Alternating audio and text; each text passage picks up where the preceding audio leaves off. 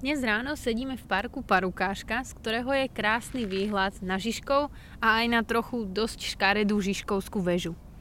Ale myslím si, že tu v blízkosti sa nachádzajú aj tzv. olšanské hřbitovy, o ktorých budeš asi ty, Fedor, vedieť možno trochu viac ako ja, keďže ja som tu v Prahe úplne nový človek a neviem úplne presne všetky tieto historické detaily.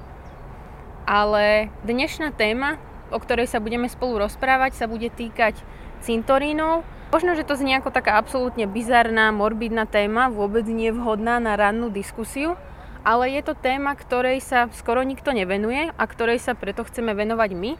A budeme sa rozprávať v podstate, čo nás napadne pri téme cintorín, čo to je vlastne za miesto. Veľakrát to býva miesto, na ktoré ľudia chodia veľmi málo, lebo im pripomína niečo, nad čím sa nechcú zamýšľať a to je práve ich odchod zo sveta a vlastne veľakrát ten koniec súvisí práve s cintorínom. To je to posledné miesto, kde um, skončia tí ľudia. A samozrejme, keď sa nad tým zamyslíme, tak aj to, že si môžeme vybrať, kde skončíme a na akom cintoríne budeme pochovaní, je vlastne veľmi veľké privilegium, ktoré si možno ani neuvedomujeme, lebo ho berieme ako samozrejmosť. Ale vôbec nemusíme ísť ďaleko do histórie, môžeme si kľudne len položiť otázku, čo sa deje v súčasnom svete.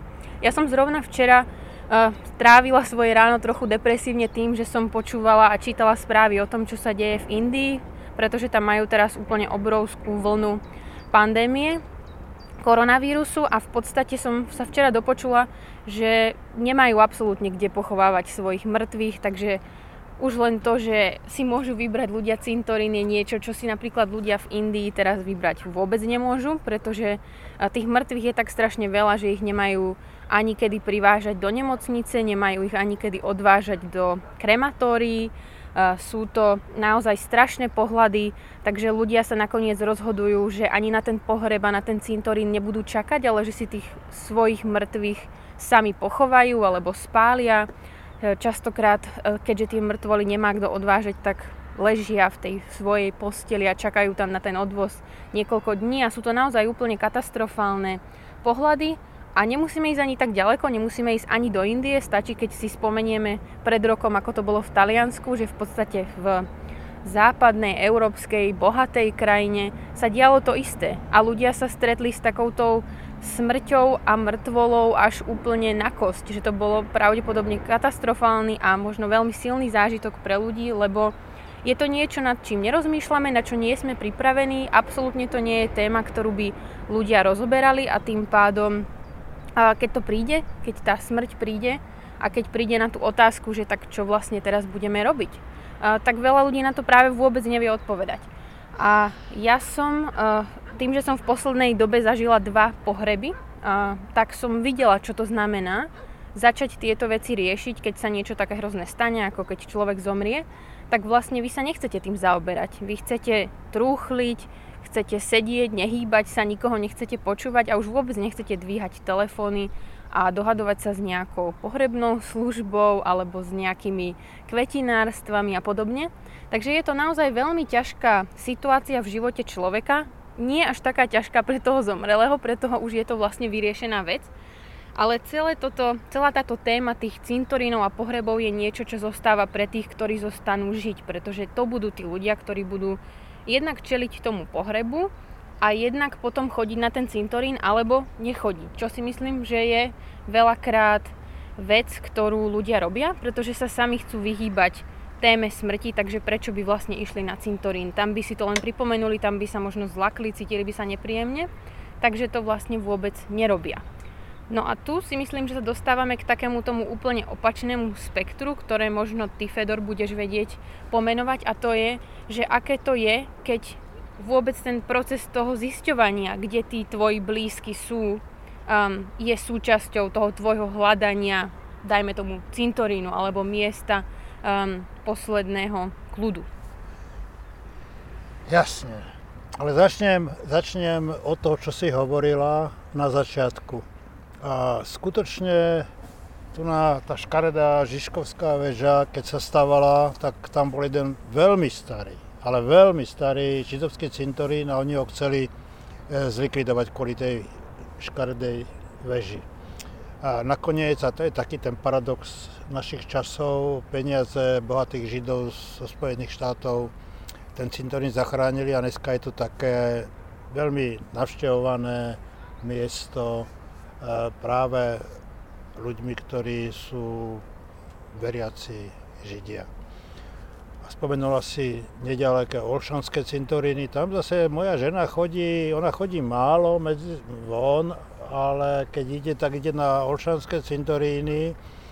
Napísala o tom dve knihy dokonca a cíti sa tam výborne, pretože tam je ticho, čisto, ona je samotár, ale vedie nekonečné dialógy s tými ľuďmi, ktorí tam majú fotografiu, meno, dátum narodenia a smrti.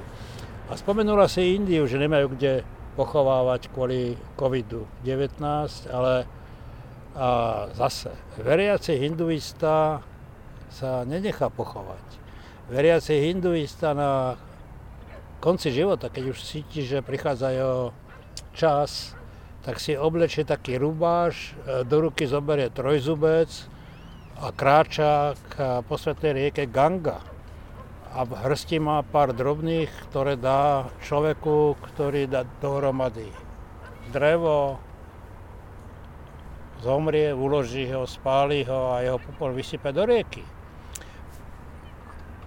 A tibetskí budisti na ich, pod ich najsvetejším, najvýznamnejším chrámom sú skaly, tam položia mnicha, ktorý zomrel, nechajú supy, nech zjedia všetko meso a vybielené kosti rozdrtia na prach a ten prach rozpúka vietor.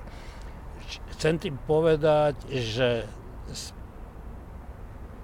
spôsob, akým to ne, ako vyzerajú miesta, kde umierame cintoríny, ale nie len cintoríny, odráža proste nejaký kultúrny background e, spoločnosti, pospolitosti, z ktorej človek pochádza.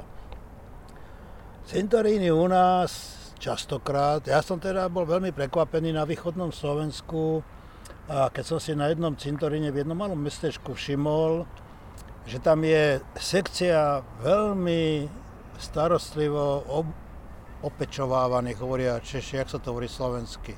Uh, že sa ľudia o tie cintoríny starajú.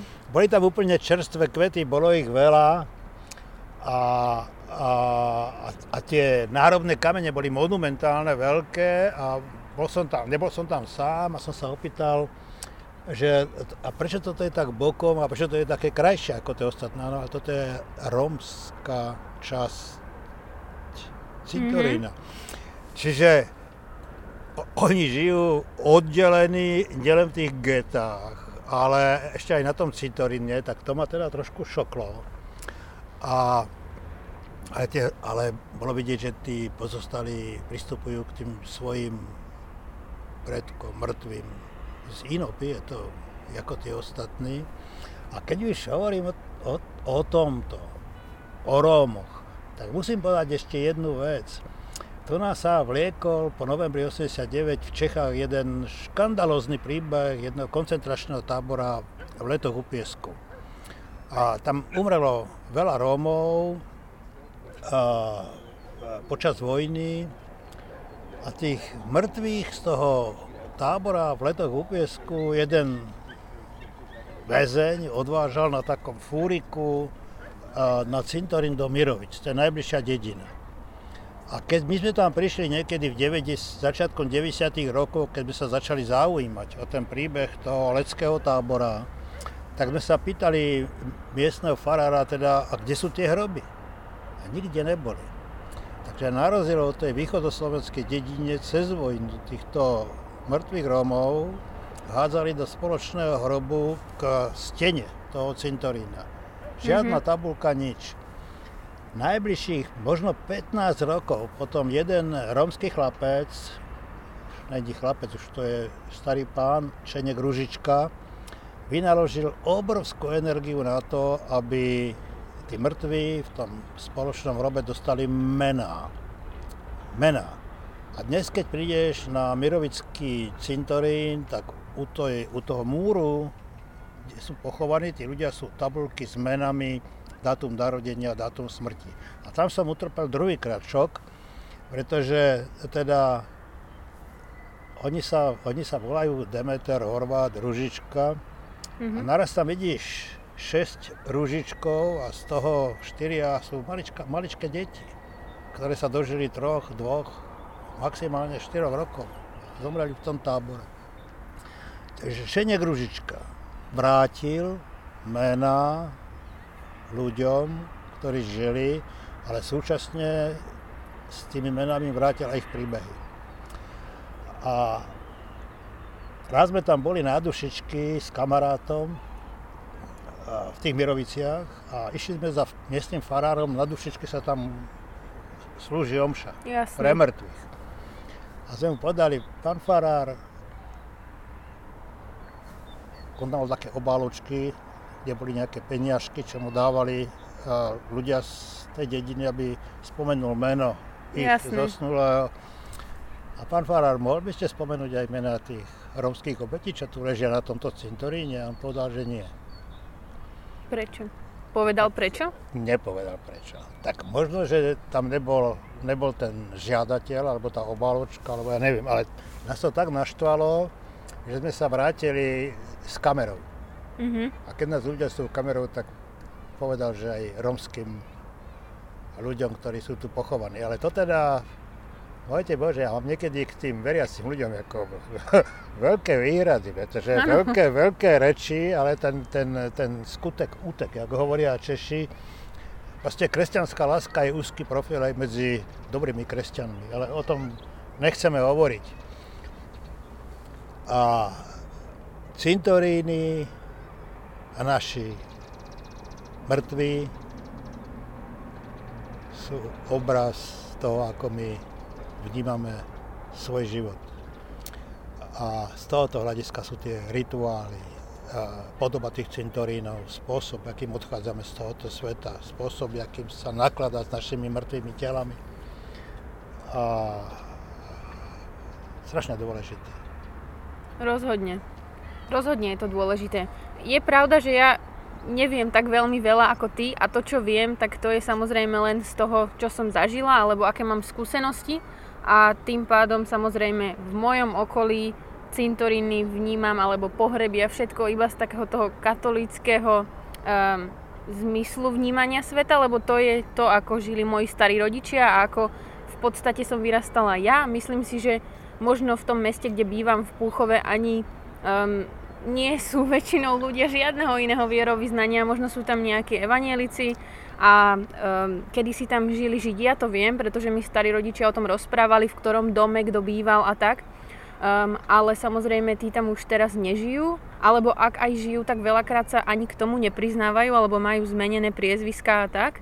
Ale máme tam veru aj jeden židovský cintorín, teraz keď nad tým rozmýšľam, ktorý je v takej veľmi peknej časti mesta medzi domami a jeden otec mojej spolužiačky dokonca bol správcom tohto cintorína a staral sa oň a chodil tam kosiť a tak, pretože to bolo také miesto, kde väčšinou um, ľudia moc nechodili, pretože pravdepodobne tí Židia, ktorí tam žili, tam už nemali žiadnych potomkov. Takže toto je taká jediná spomienka niečoho iného ako takého toho bežného katolického. A keď hovoríme o tých katolikoch, tak ako samozrejme, že ja si rozhodne musím tiež sypať popol na svoju vlastnú hlavu z toho dôvodu, že um, na tom cintoríne, ktorý v Púchove máme, je krásny, je v strede mesta, takže vôbec nie je taký ten okrajový, škaredý v kopci, ako vidím vo veľa dedinách, ktoré sú v okolí, ale ten náš je naozaj v strede mesta, je veľmi pekný, udržiavaný, často tam niečo menia, sadia tam nové stromy, vyrobili tam úplne nový plot, takže naozaj je to také dôstojné a pekné miesto, že dokonca starší ľudia, ktorých poznám cez mojich starých rodičov, tak veľakrát povedia, že ja chcem byť tu a nechcem, aby ma dali do žiadnej dediny v okolí, lebo ja chcem byť tu v strede, aby za mnou ľudia chodili. Ale napriek tomu, že to je v strede mesta, tak tam ľudia nechodia.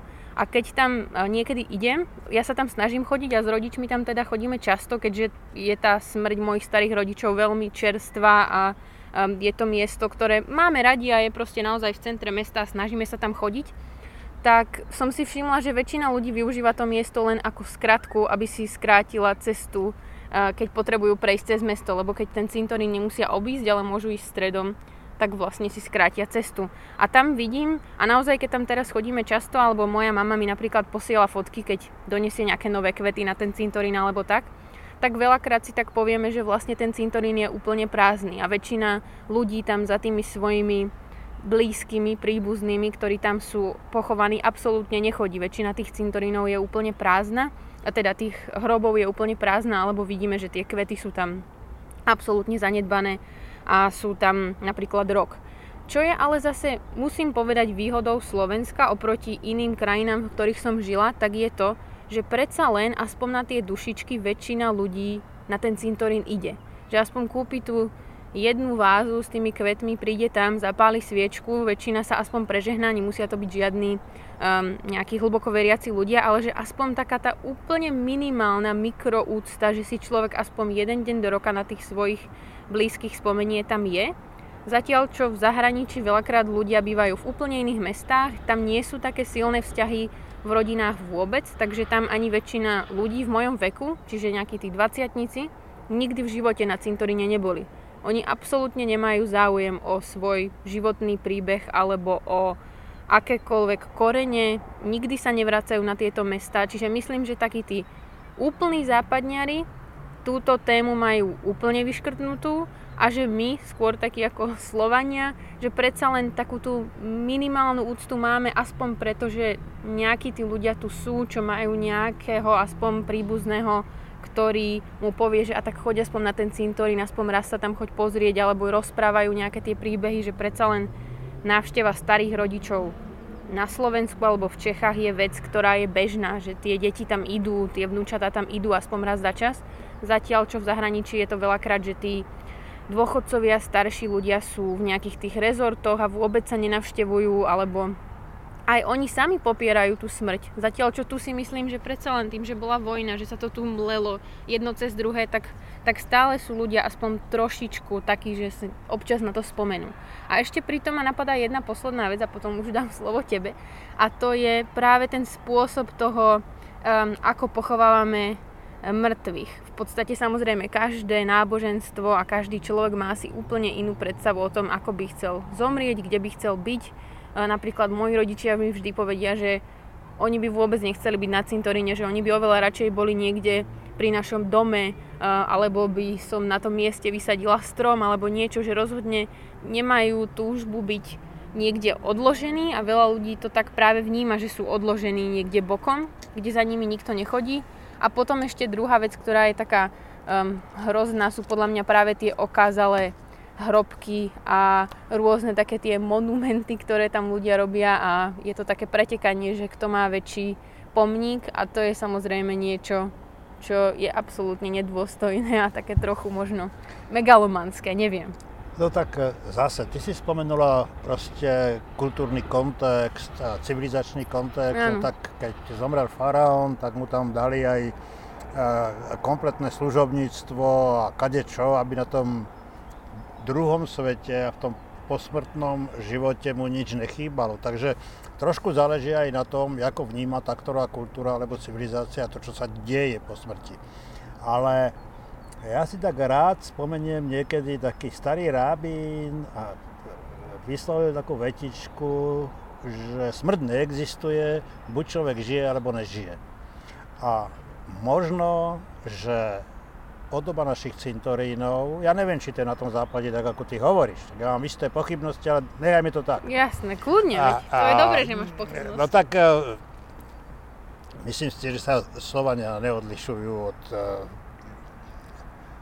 Angličanov až takým ja si myslím, že, ja si myslím, že veľmi, lebo, lebo my sme oveľa citlivejší ľudia. Podľa mňa my máme oveľa viacej také emocionálne prežívanie. Zatiaľ, čo Angličan je veľakrát absolútne chladný človek.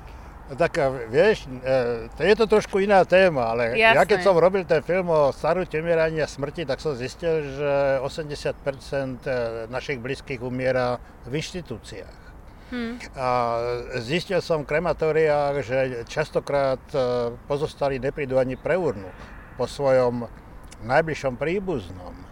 Hej, a tak ďalej a to tak ďalej. To katastrofálne. Proste, my, tak, ak, aby sme si neidealizovali Jasne. proste nejakú, nejaké etnikum, alebo rasu, alebo, alebo ja neviem, národnosť, alebo čo. Ale Jasné. pravda je, že náš, naše cintoríny tak trošku odražajú podobu našej tváre. A aká je tá podoba? Tak ak nechám svojho starého otca alebo otca a zomrieť v starobinci osamelého, tak to hovorí o mne strašne veľa. Ak považujem cintorín za odkladište kostí a tiel a nechápem, a tým sa dostávam k slovu, ktoré si ty povedal na začiatku, že truchlenie je to podstatné, čo súvisí s odchodom človeka z tohoto sveta. To truchlenie je vlastne vyrovnávanie sa so stratou. Odchod blízkeho človeka je obrovská strata a truchlenie je moje, tvoje, jeho. Áno. Vyrovnávanie sa so stratou. Netruchliť znamená nevyrovnať sa so stratou blízkeho človeka. Nevyrovnať sa so stratou blízkeho človeka je deficit, ktorý ovplyvňuje tvoj duševný život.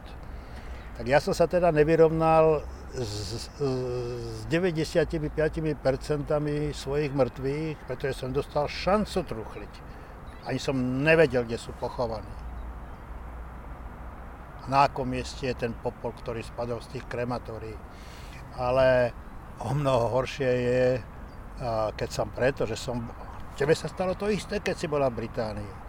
Ja som Áno. bol v Prahe, keď zomrela moja mamka a to už je veľa rokov. Jasné. A ti poviem, že som s tým nie som vyrovnaný, preto tam chýbal ten jeden moment absolútne podstatný. A to je tá prítomnosť v tej chvíli, keď človek odchádza z tohoto sveta a tvoja blízkosť, strašne dôležitá pre neho aj pre teba, to je to truchlenie. Pre, pre teba. A ja som tam nebol. Ja som bol kde si v Prahe. Hej? Hm. A ja neviem, ako to ovplyvňuje môj... Ja neviem, či to je trauma, ale je, keď na to myslím tak často. Ja si myslím, že rozhodne je to trauma. A, to, a ešte, ešte dám poslednú bodku, už neviem, či nehovorím dlho, alebo nehovoríme dlho. A povedal som, že truchlenie je spôsob, ako sa človek vyrovná s tým, že mu odišiel blízky človek. Tak ja som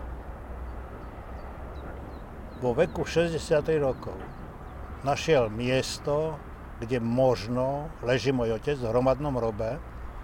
A keď som to miesto našiel, tak som sa rozbrečal ako malé decko a to bol ten okamih, keď som sa Mhm. vyrovnal definitívne s tým, že otec zomrel. Musel som byť na tom mieste. Mhm. Musel som fyzicky cítiť, že tuto je. Toto je možno tiež e, istý typ zmyslu, ktorý majú tie pohrebiská, cintoríny a tie miesta posledného odpočinku.